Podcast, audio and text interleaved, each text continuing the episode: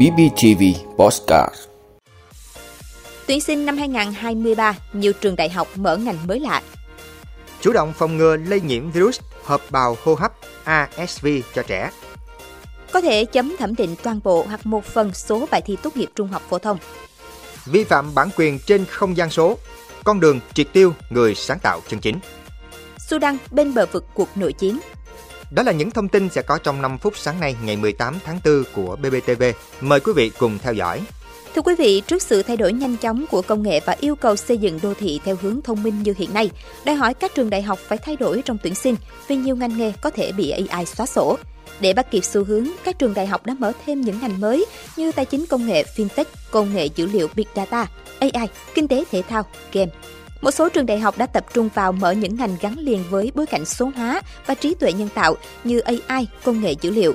Một số ngành khá mới và lạ như ngành kinh tế thể thao, lập trình thiết kế và kinh doanh game tại trường đại học Hoa Sen không tập trung đào tạo các huấn luyện viên cầu thủ mà là ngành đầu tư vào con người và quản trị, vận hành mô hình kinh doanh trong lĩnh vực thể thao. Một số trường đại học công lập đã đào tạo những ngành truyền thống lâu năm, vừa đầu tư các trang thiết bị công nghệ cũng như đội ngũ giảng viên có kiến thức mới để sẵn sàng tuyển sinh ngành mới là FinTech, công nghệ tài chính. Trong đó, đào tạo kiến thức khá mới của nền kinh tế số như sàn giao dịch chứng khoán, tiền số, tiền ảo. Theo các chuyên gia nguồn nhân lực, các trường nên dự báo được những ngành nghề công việc nào đang bị thay thế bởi a i, tập trung đào tạo nghề theo nhu cầu xã hội phát triển, thậm chí đi trước nhu cầu xã hội vài năm để sau ba đến bốn năm nữa khi ra trường, các sinh viên có thể đáp ứng ngay nhu cầu lao động của xã hội. Thưa quý vị, trong một tháng trở lại đây, số ca nhập viện vì virus hợp bào hô hấp A S V tại Bệnh viện Nhi Trung ương có chiều hướng gia tăng. Tuy nhiên, cha mẹ không nên quá hoang mang, thay vào đó hãy chủ động cập nhật kiến thức về dấu hiệu bệnh, cách phòng ngừa nhằm giảm nguy cơ nhiễm hoặc lây nhiễm a ét vê cho trẻ, cũng như kịp thời đưa trẻ đến cơ sở y tế khi có dấu hiệu chuyển nặng. Virus a ét vê không mới ở các bệnh nhi. Theo thống kê, có tới chín mươi phần trăm trẻ em nhiễm loại virus này trong hai năm đầu đời, đặc biệt là trẻ dưới sáu tháng tuổi, trẻ sơ sinh với hệ miễn dịch còn kém. Khi trẻ nhiễm a ét vê, triệu chứng khởi phát ban đầu thường là ho khan, hắt hơi, sổ mũi và có thể sốt nhẹ tới cao. Các triệu chứng này rất dễ bị nhầm lẫn với nhiễm cúm hay các loại virus khác. Đến giai đoạn toàn phát, trẻ có dấu hiệu khò khè, ho nhiều, thở nhanh. Đối với trẻ sơ sinh có thể có các dấu hiệu nặng như sốt cao khó hạ, tím tái, trút lõm lồng ngực, trẻ kích thích quấy khóc hoặc có cơn ngừng thở. Đối với những trẻ có bệnh lý nền như trẻ bị tim bẩm sinh, trẻ sinh non, trẻ suy dinh dưỡng, trẻ bị loạn sản phổi, thì bệnh có xu hướng tiến triển nặng hơn. Các bác sĩ cũng khuyến cáo các bậc phụ huynh không nên tự ý sử dụng kháng sinh chữa bệnh cho con khi chưa xác định được chính xác con mắc virus a ét vê hay không và mức độ bệnh ra sao. Dùng kháng sinh không theo chỉ định không những không có tác dụng mà còn làm chậm quá trình điều trị, gây ra nhiều hậu quả sau này cho trẻ. Thưa quý vị, Bộ Giáo dục và Đào tạo vừa cho biết, trong trường hợp cần thiết, Bộ sẽ chấm thẩm định toàn bộ hoặc một phần số bài thi để đảm bảo tính nghiêm túc, khách quan và công bằng trong công tác tổ chức kỳ thi tốt nghiệp trung học phổ thông năm hai không hai ba. Nhằm bảo đảm tính nghiêm túc của công tác chấm thẩm định, Bộ Giáo dục và Đào tạo quy định rõ người chấm thẩm định sẽ không chấm thẩm định bài thi mình đã chấm tại ban chấm thi tự luận và ban phúc khảo bài thi tự luận. Hội đồng chấm thẩm định của Bộ Giáo dục và Đào tạo có thẩm quyền quyết định cuối cùng về điểm chính thức của bài thi. Chủ tịch Hội đồng chấm thẩm định quy định việc tổ chức đối thoại hay không đối thoại giữa những người chấm đợt đầu, chấm phúc khảo và chấm thẩm định. Năm hai không hai ba, cả nước có sáu mươi lăm hội đồng thi tốt nghiệp trung học phổ thông với khoảng một triệu thí sinh dự thi. Các địa phương có trách nhiệm tổ chức toàn bộ các khâu. Thưa quý vị, năm hai không hai hai, theo nghiên cứu của Media Partner Asia, Việt Nam đứng thứ ba trong khu vực sau Indonesia và Philippines về tỷ lệ vi phạm bản quyền trên không gian số.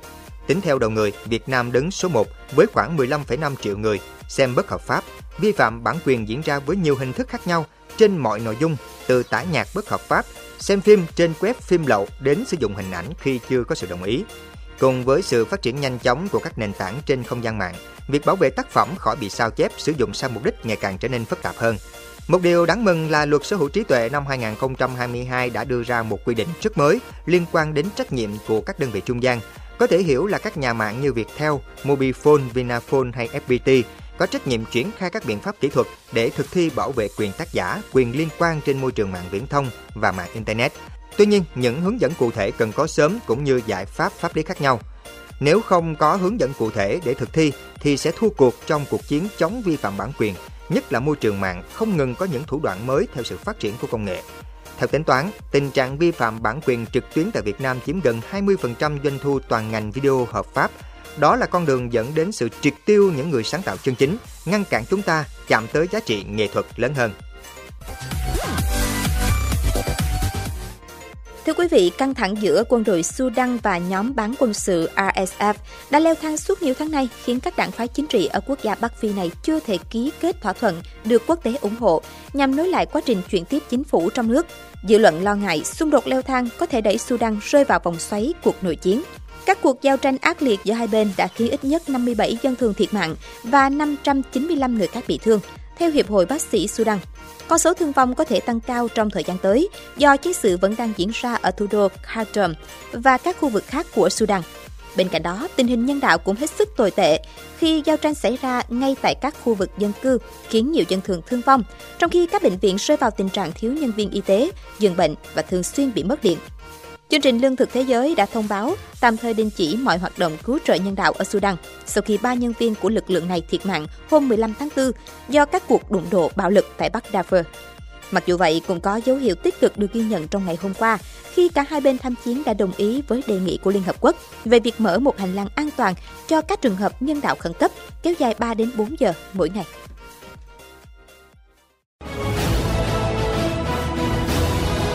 Quý vị đã luôn ủng hộ các chương trình của Đài Phát thanh Truyền hình và Báo Bình Phước. Nếu có nhu cầu đăng thông tin quảng cáo ra vặt, quý khách hàng vui lòng liên hệ phòng dịch vụ quảng cáo phát hành số điện thoại không hai bảy một ba tám tám bảy không sáu năm. bê bê tê vê, vì bạn mỗi ngày.